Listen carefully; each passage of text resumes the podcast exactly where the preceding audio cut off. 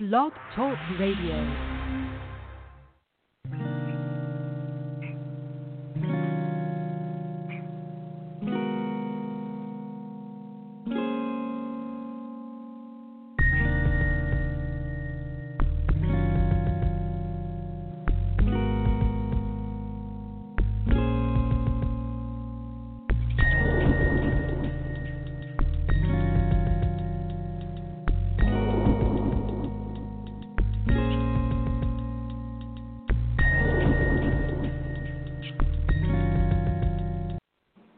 Well, good afternoon, and welcome to another episode of the Sound Heart Radio.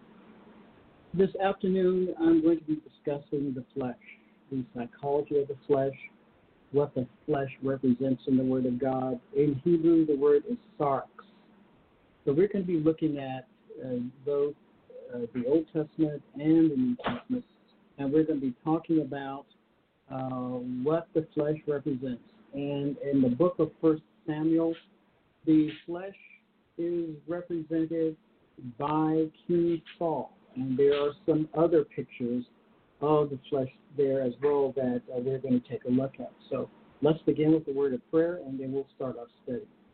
Father, we thank you for this time to meet together around your word. Thank you for the truth. Thank you, Lord, for what you have provided for us this day, that we can meet together as uh, brethren in Christ.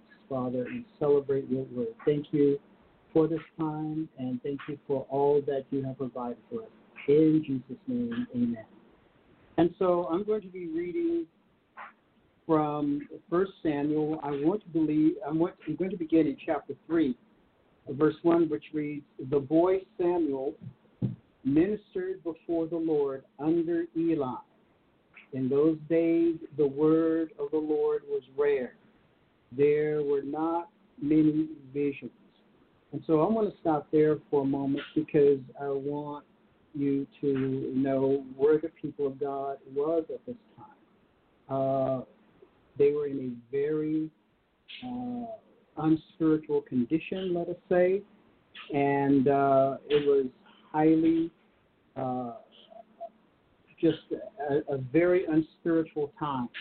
And so God raised up the boy Samuel under Eli, who himself was not a very godly man, and his sons uh, were called sons of Belial. And but God used Eli uh, to develop this young man, and so we can see that a godly life can develop in spite of an ungodly of ungodly influences surrounding it. And this is what we see uh, in the life of Samuel. And note in verse 1 that in those days the word of God was rare. Uh, the people did not love the word of God. And so God took away his word. When people uh, turn their back uh, upon the word, this is what happens.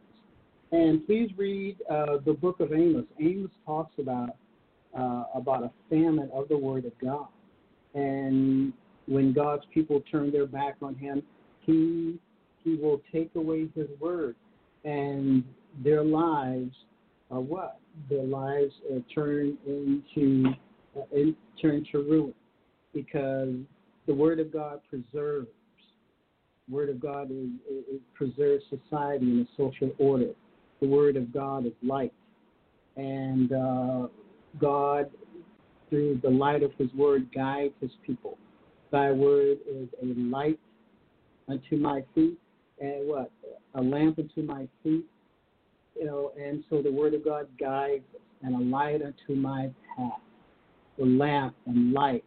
We have that through the word of God. And so in those days the word of the Lord was rare. And so God's people are indeed carnal. And uh, Samuel is going to grow up and he is going to be uh, God's leader for his people at this time. God's people are going to become strong uh, through the ministry of Samuel. God's people were under judgment because of their carnality, but God raised up Samuel uh, to be that light for his people. Now, in chapter uh, 1 Samuel chapter 3, verse 21, we read, the Lord continued to appear at Shiloh, and there he revealed himself to Samuel through his word. And Samuel's word came to all Israel. So uh, God spoke directly to Samuel, and God spoke indirectly to Eli. Samuel's life was in uh, aligned aligned with the, God, the will of God for himself, whereas Eli's life was not. And so God called down a judgment upon Eli's family because Eli lived a life that was inconsistent with the word of God. And so uh, God says in verse 12 of 1 Samuel 3 At that time I will carry out against Eli everything I spoke against his family from beginning to end. For I told him that I would judge his family forever because of the sin he knew about. His sons made themselves contemptible, and he failed to restrain them. Therefore I swore to the house of Eli, the guilt of Eli's house will never be atoned for by sacrifice or offering. And so God is going to judge the house of, e, uh, of Eli. And uh, if you will read on, you're going, you will read about uh, Eli's two sons, Hophni and Phinehas, and the type of uh, terrible men they were. In 1 Samuel chapter 4, uh, this is what the Philistines captured the Ark of the Covenant.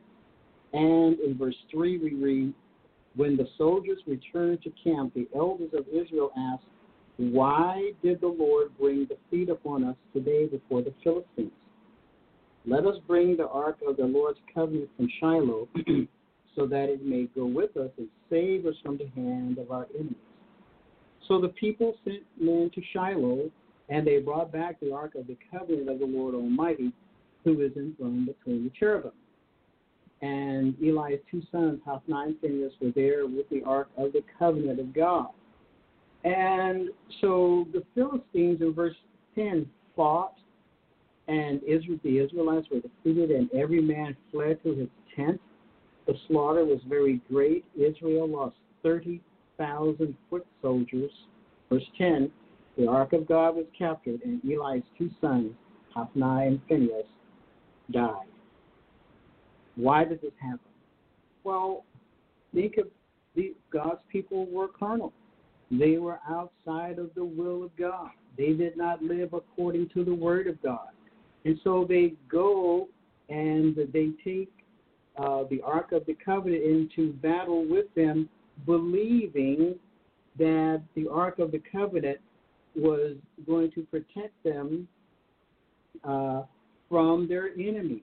God judged them, that is, his people, because of their sin. And notice their thinking, their carnal thinking.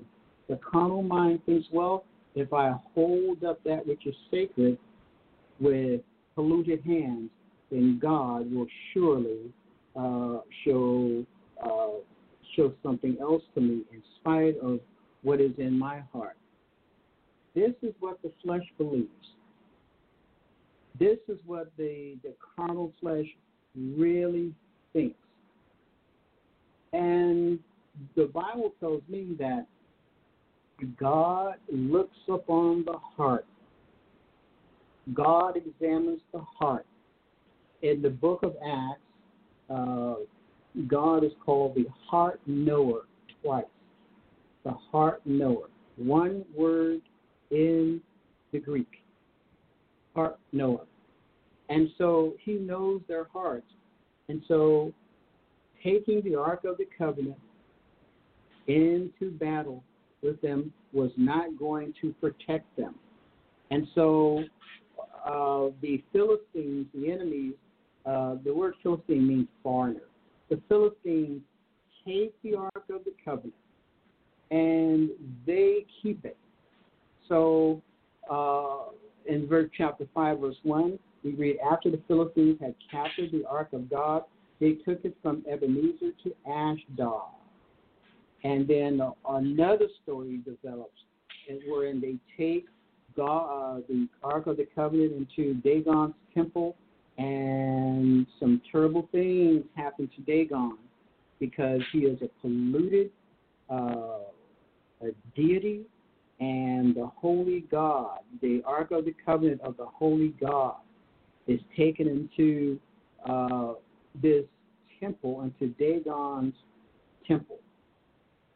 So, uh, and uh, we're going to see some other developments there, but I want to move on because I want to show you more about what happens uh, to the people of God uh, because what their spiritual condition was. So in 1 Samuel chapter 7, uh, Samuel uh, defeats the Philistines at Mizpah. They have a great victory. In chapter 7, verse 3, and Samuel said to the whole house of Israel, If you are returning to the Lord with all your hearts, then rid yourselves of the foreign gods and the Ashtoreth, and commit yourselves to the Lord, and serve him only. And he will deliver you out of the hands of the foreigners or Philistines. So the Israelites put away their Baals and Ashtoreths and served the Lord only. So the and so we have this very important verb, put away, put away from you, get rid of. And then we have the word commit, the verb commit. It is to be stable. Be uh, uh, it means confirmed. And so they are to put away the pollutants. They are to put away the compromise. They are to put away the uncleanness. And then God will bless them. So Samuel in verse 5 said, Assemble all Israel at Mizpah, and I will intercede with the Lord for you. So this is his wonderful ministry on behalf of the people of God, whom Samuel know, knows is carnal. We're going to see more of the activity of the flesh in First Samuel, but I wanted to provide a foundation for you because I want to show you, according to the scripture, that the only way of victory over the flesh is to crucify the flesh. To crucify the flesh. That is the only way to have victory in one's spiritual life.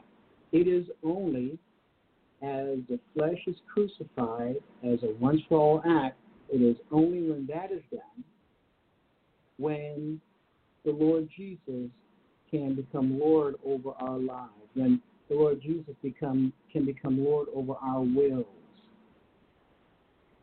The will of the flesh must be crucified so that the will of Jesus can rule over our lives. If we do not crucify the, the will of the flesh, then the will of the flesh will control us, and we will not have the wonderful, fulfilling life that God has provided for us. It is only, please read Galatians 2.20. It is only when the flesh is crucified. Uh, Paul wrote in Galatians 2.20, I am crucified with Christ. The pronoun I that Paul uses, in Greek, it's the word ego or ego. Paul knew the necessity of crucifying the flesh. It is necessary in the nature of the case if we would know more of Jesus, if we want a deeper walk with God and a deeper relationship with Jesus Christ, we must crucify the flesh with its affections and lusts. There is no other way. There is no way around it. We must crucify the flesh. This is the will of God. This is the word of God. So that we will walk in the fullness of life. If you want a life that is what? That is filled with the presence of God, get rid of the flesh with its affections and lust. Good afternoon. My name is Dr. Josiah Rich, and God bless you.